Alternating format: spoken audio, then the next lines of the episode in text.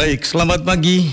Kita jumpa lagi di segmen dialog pagi ini dari Pro 1 RRI Fakfak di hari Selasa 20 Oktober 2020 dengan topik membangkitkan rasa nasionalisme kaum milenial melalui momentum Hari Sumpah Pemuda dengan narasumber penanggung jawab Kompostiva Saida Wakas. Selamat pagi untuk Saida Wakas selaku penanggung jawab Kompostiva. Apa kabar? Assalamualaikum. Waalaikumsalam warahmatullahi wabarakatuh. Selamat pagi, Kak.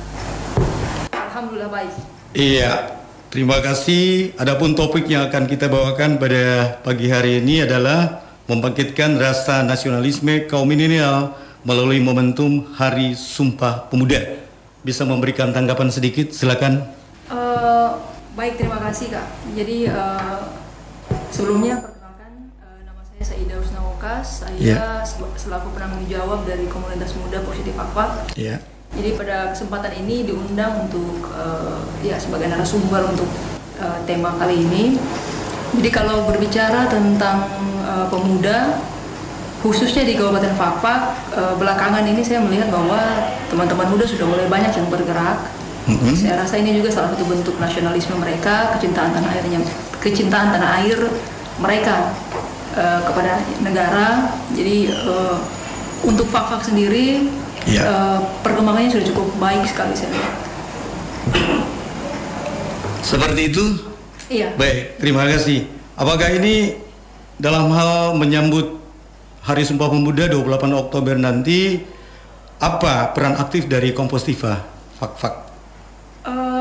Biasanya kalau kami Kompostiva itu dari tahun 2015 sampai sampai 2019 kemarin tiap bulan Oktober atau November itu kita ada punya kegiatan event biasanya kalau bukan Parade Budaya Inovasi tahun kemarin itu kita ada festival budaya yeah. itu yang pelaksanaannya biasanya dilaksanakan untuk memperingati Sumpah Pemuda atau mm. momentum Hari Pahlawan cuman karena tahun 2020 ini agak sedikit istimewa jadi istimewanya di uh, karena pandemi huh? ya Iya, pandemi, jadi COVID ya. Iya. Pandemi COVID-19 jadi mm. makanya event-event yang seremonial yang melibatkan banyak orang memang sengaja tidak kita lakukan. Itu sesuai aturan protokol kesehatan ya. Benar, ya. Sebenarnya kalau memang tidak terjadi COVID saya pikir akan dirayakan lebih. Iya, biasanya ya. begitu. Kan hampir tiap tahun dari tahun uh, seperti Parade Budaya itu dari tahun 2016 hampir tiap tahun kami laksanakan. Hmm.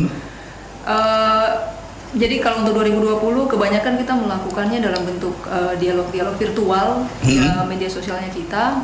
Sama lebih kepada nanti insya Allah kita selama tiga bulan ke depan kita ada ke, uh, bermitra dengan dinas arsip dan perpustakaan uh, Kabupaten Fakfak kita ada ber, uh, program pendampingan rumah-rumah baca kami yang tersebar di pelosok-pelosok. Kurang lebih ada sekitar lima. Jadi itu nanti akan uh, mungkin kami gencarkan di tahun ini.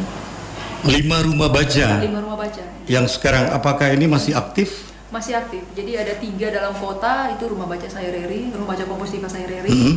kemudian rumah baca kompostiva Evata itu di belakang yeah. DPU, sama ada yang akan kita dampingi nanti ada di Werabuan, yeah. Korea, sama nanti di Wayati Barat. Mm -hmm. Ini yang sementara kita godok programnya. Oke okay, baik, pendengar yang mungkin ingin bergabung di acara ini sesuai dengan topik kita membangkitkan rasa nasionalisme kaum milenial melalui momentum Hari Sumpah Pemuda. Bisa menghubungi kami di 0956225523 juga di pesan singkat 082196737977. Di suasana pandemi, kira-kira kegiatan yang dilakukan apa saja ini? Uh, sepanjang 2020 ini kita dari awal tahun memang konsepnya itu lebih ke virtual, lebih kepada online. Jadi awal tahun kemarin kita ada sempat buat semacam kita kasih nama itu propos baca cerita jadi yeah.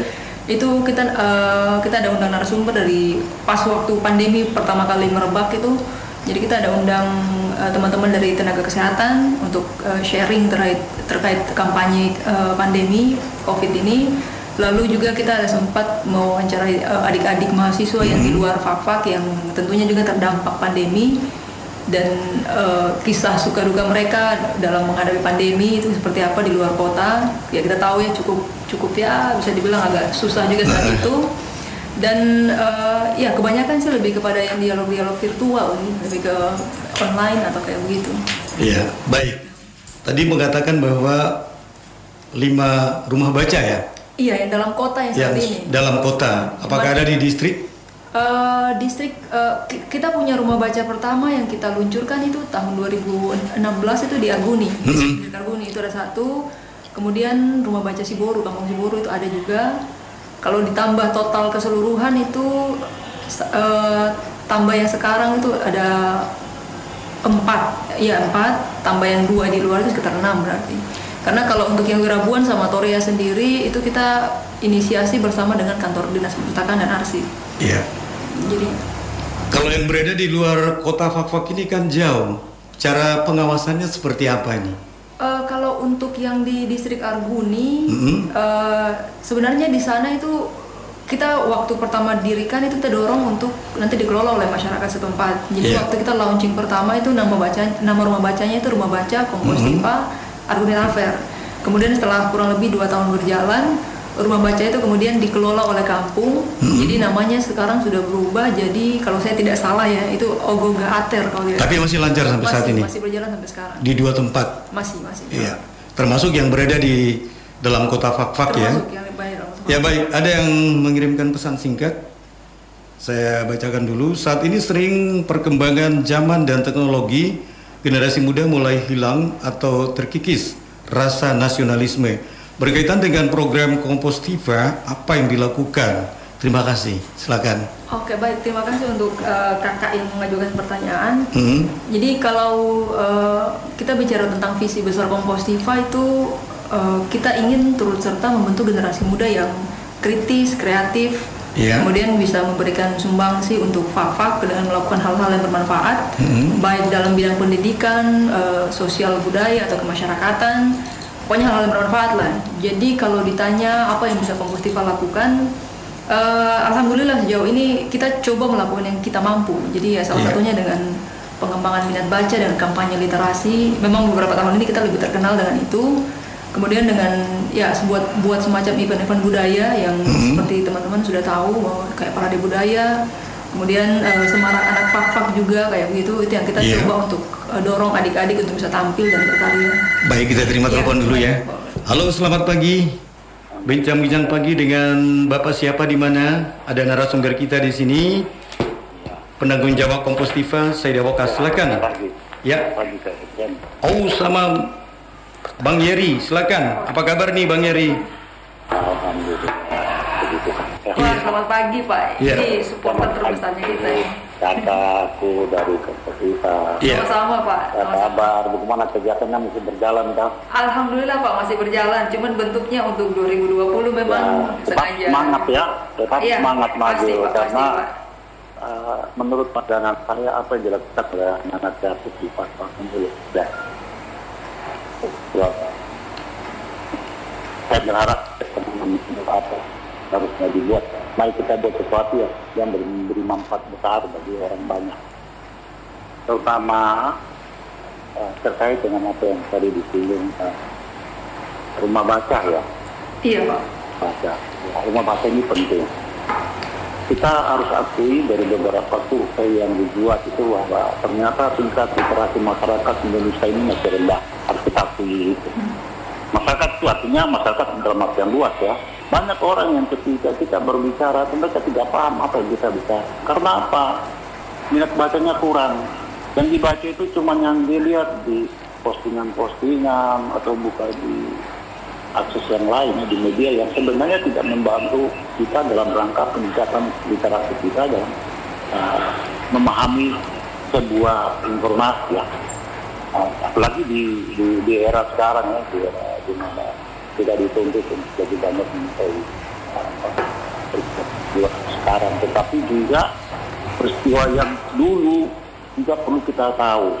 Saya baru kemarin lagi berbicara dengan salah seorang akademisi dari Universitas Indonesia yang ketika papa sudah sudah tidak tidak kenal itu ibu ini akan nah, saya baru berbicara dengan beliau bersama Wali Kota Jayapura dan Puru Kominano berarti terasa dengan eh, apa cerita rakyat. Oh, iya.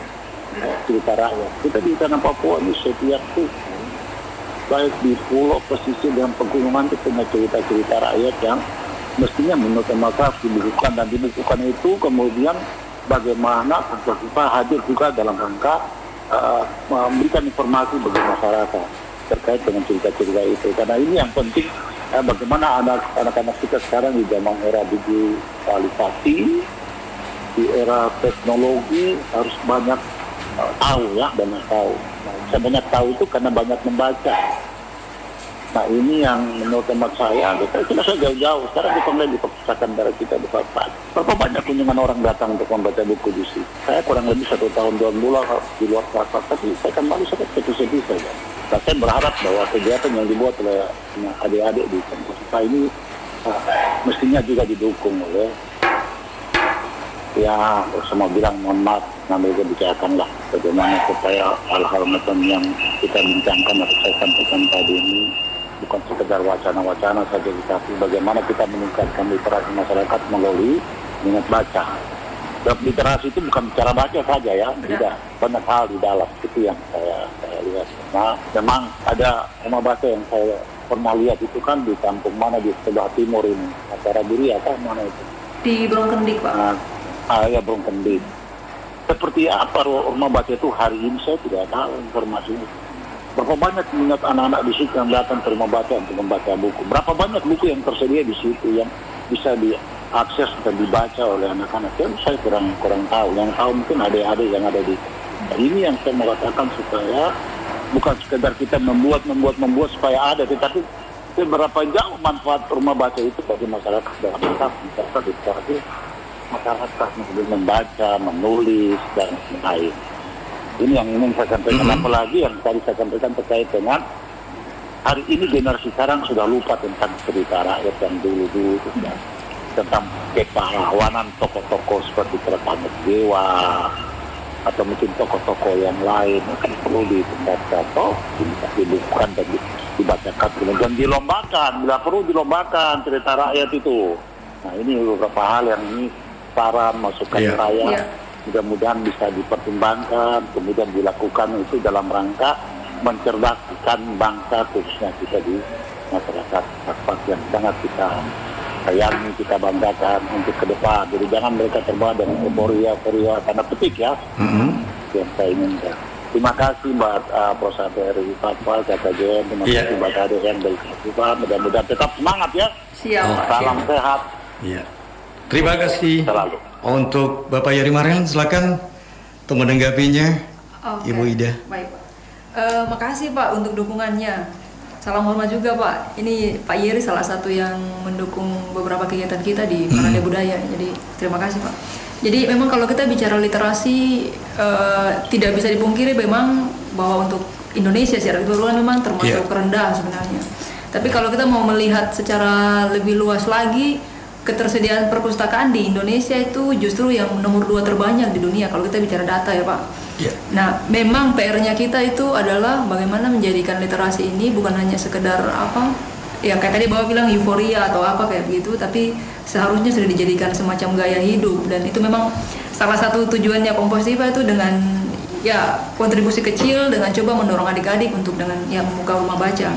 Kemudian kalau terkait cerita rakyat Pak, Uh, jadi awal tahun kemarin kita sudah bekerja sama dengan Dinas Arsip dan Perpustakaan Daerah, kemudian ada uh, terbentuk yang namanya Forum Literasi Daerah. Itu di dalamnya itu ada Dinas Arsip, kemudian Kompostiva sendiri, ada beberapa komunitas lain juga di dalam pondok pondok baca, kemudian komunitas seni, komunitas kalau tidak salah KBLC juga di dalam. Jadi uh, salah satu goalnya Forum Literasi Daerah 2020 itu adalah dengan membuat buku. Jadi kita uh, selain mengkampanyekan untuk uh, orang suka baca, suka suka suka baca, memang kita dorong untuk nanti akan uh, menulis. Hmm. Kemudian uh, salah satu proyeknya kita nanti ke depannya itu mencoba untuk mengumpulkan cerita-cerita rakyat yang memang selama ini mungkin sudah pernah dikumpulkan tapi hanya dalam bentuk teks. Nah ke depannya ini kita uh, dengan teman-teman seni yang di labirin, kemudian di itu juga nanti kita akan coba buat buku cerita rakyat bergambar. Ini yang salah satu goalnya Forum Literasi Daerah. Kemudian terkait minat baca rendah ini sebenarnya perpustakaan nasional sendiri itu ada punya program baru yang namanya itu transformasi perpustakaan berbasis inklusi sosial. Jadi yeah. uh, program itu sendiri itu sebenarnya upaya daripada perpustakaan untuk merubah wajah perpustakaan yang kalau awalnya orang pikir orang ke sana cuma datang lihat buku, pinjam pulang terus kayak begitu saja. Tapi ke depannya nanti perpustakaan akan jadi semacam uh, tempat belajar, masyarakat Yeah. semua terlibat di situ. Jadi ini ke- uh, sementara ini program yang berjalan yang kerjasama dengan Forum Literasi Daerah itu uh, ada pelatihan bahasa Inggris, kemudian nanti ada pelatihan komputer, kemudian nanti ada hidroponik juga. Ke depannya mungkin akan berkembang juga. Jadi ini perlu masukan juga dari masyarakat juga. Terkait uh, lomba-lomba anak sendiri, Pak, untuk kompostiva sendiri sebenarnya kita dari tahun 2018, 2017, 2018 kita itu ada yang namanya dalam rangka Hari Anak itu Semarak Anak Fakfak Berkarya. Itu memang kita sering membuat uh, lomba-lomba bercerita. Jadi kita dorong adik-adik untuk lomba bercerita, cerita rakyat dan itu memang biasanya kita lakukan tiap eh, peringatan Hari Anak. Jadi eh, terima kasih Pak masukannya memang keberlanjutan itu tetap perlu dan kita tetap minta dukungan juga dari Bapak semuanya dari masyarakat semuanya agar program-program komposifa dan juga teman-teman muda yang ada di Pakpak ini bisa terus berjalan. Terima kasih. Gitu. Ya, baik, terima kasih ya untuk penanggung jawab Kompostiva Sedawakas yang sudah menjawab sebuah pertanyaan dan juga masukan dari Bapak Yeri Marian. Namun sebelum kita lanjutkan, kita nikmati dulu yang satu ini.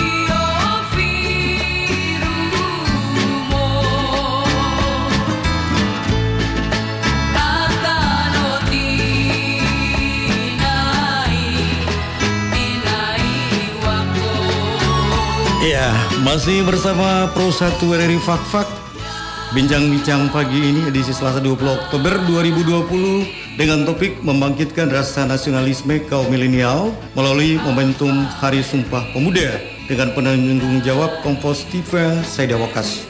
Masih tetap semangat untuk Ibu Saida Wakas. Semangat. Ada lagi pertanyaan yang masuk, bagaimana peran pemuda dalam menangkal hoax yang akhir-akhir ini marak terjadi di berbagai daerah. Silakan.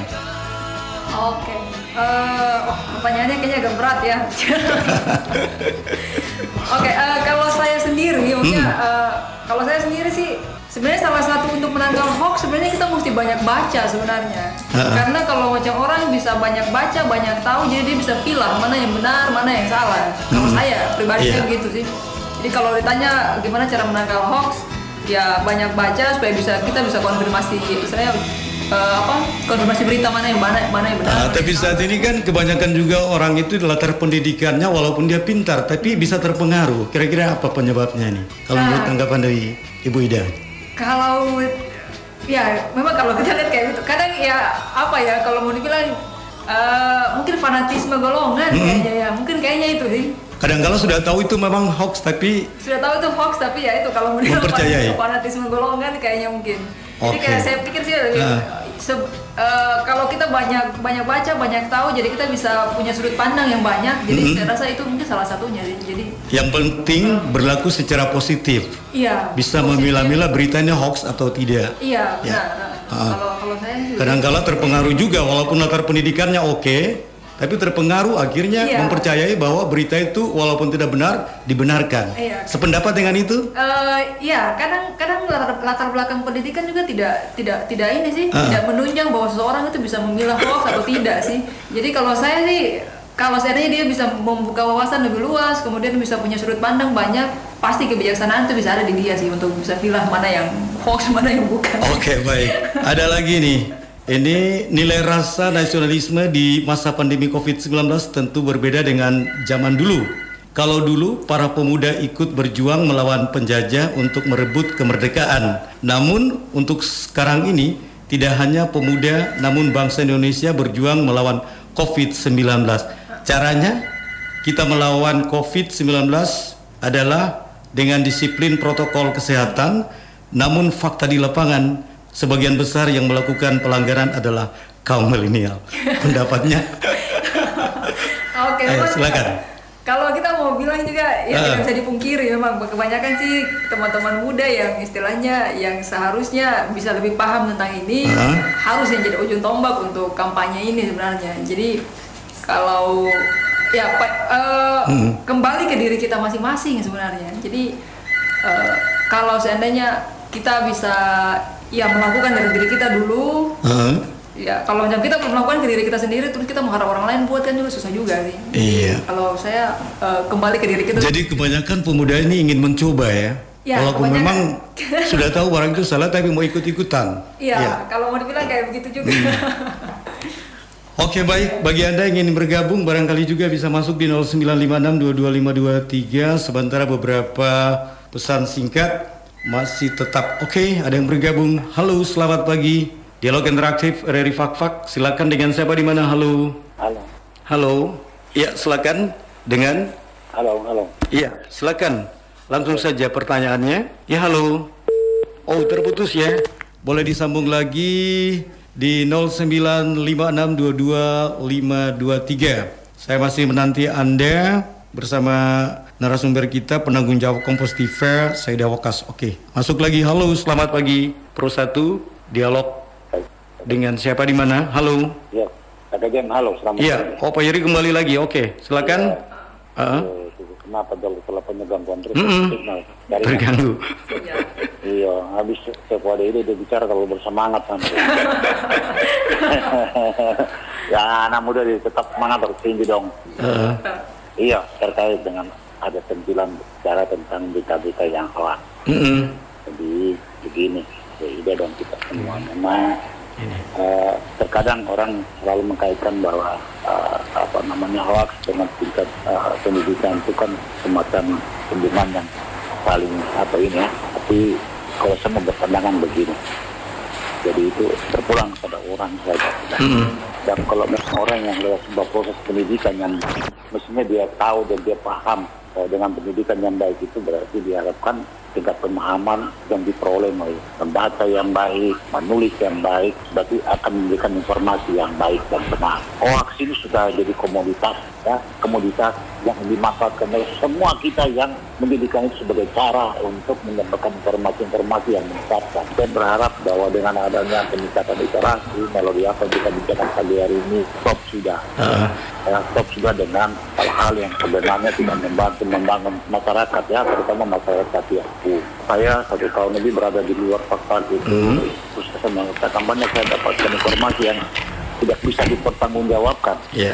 Ini yang sangat saya kecewa sebagai pribadi, sebagai orang yang cukup lama di Fakat, sangat sangat tidak tidak boleh lah kalau menurut saya tidak boleh terganggu. Apa yang kita bicarakan pagi hari ini supaya bisa dengar oleh semua kita, Mhm. ya program yang dibuat oleh anak-anak di seperti tadi luar biasa bagus itu sangat membantu. Salah satunya untuk menghindari apa yang disampaikan oleh ada ini tadi juga tadi. Itu sangat membantu. Mari jangan kita lihat sebelah mata kepada mereka tadi bagaimana kita lihat mereka menjadi bagian dari bagaimana menciptakan kita ikut mencerdaskan orang depan Ya. jadi stop dengan hoax gitu Iya, sepakat Pak. mungkin begitu. Ya, itu saya, saya stop dengan hoax gitu. Saya sangat tidak sepakat karena itu dimanfaatkan untuk kepentingan tertentu dengan tujuan tertentu. Jangan sudah stop sudah. Harus ya. Ah. harus stop. Ya. dan harus ditindak jangan dia dibiarkan. Kita tahu sumbernya segera ditindak diinformasikan ke publik supaya publik tahu. Ini orang-orang yang Hmm. suka mem- memberitakan berita-berita yang hoax itu. Iya. kenapa tempat lain bisa kita di Fafak? Nggak bisa. Mhm. ada apa maka Oke. tetap semangat ya Oke, Pak. terima kasih Pak Yeri. Silakan. Iya Pak, Eh, saya sepakat kurang lebih Pak dengan Bapak. Ya hoax itu memang mesti harus diberantas. Ya salah satunya ya dengan eh, banyak baca sebenarnya. banyak baca, banyak buka pikiran, banyak bergaul. Jadi bu- bisa sudut pandang bisa terbuka luas. Jadi kita tidak bisa melihat satu hal dari satu sisi saja gitu. Jadi ya sepakat saya Pak dengan yang Bapak sampaikan tadi. Oke, baik. Mungkin yang terakhir ya, sebelum kita akhiri acara dialog pada pagi hari ini, uh, sebagai salah satu komunitas yang semuanya generasi muda, apa harapan yang perlu disampaikan untuk generasi muda di daerah ini sehingga rasa nasionalismenya dan cinta tanah air tidak hilang atau terkikis? Oke, eh, eh, harapan saya Hmm. ya sedikit yang mungkin mungkin bisa saya bagi dengan teman-teman. Iya. Jelas kita eh, teman-teman muda, maksudnya kita semua harus sadar bahwa tiap-tiap kita itu punya potensi. Jadi, Mhm. jadi jangan rendah diri, jangan minder. Jadi Iya. kembangkan apa pun yang kalian mau sesuai dengan passionnya kalian. Jadi eh, dengan menyadari bahwa kalian punya potensi, kalian bisa memberikan sumbangsi untuk eh, negeri kalian, untuk fak-fak. Ya itu juga salah satu bentuk wujud nasionalisme kecintaan kalian kepada negeri kalian. Oke, itu saja. Terima kasih. Terima kasih juga Kak. Sudah hadir di sini sebagai penanggung jawab Kompos TV Sedawakas juga dengan topik membangkitkan rasa nasionalisme kaum milenial melalui momentum Hari Sumpah Pemuda di tahun 2020. Terima kasih untuk semuanya yang sudah bergabung di 0956225523 juga di pesan singkat 082196737977. Terima kasih kembali untuk Ibu Ida. Kita pisah dan kita akan jumpa lagi di lain kesempatan. Selamat bekerja, sukses menyertai Anda di hari ini.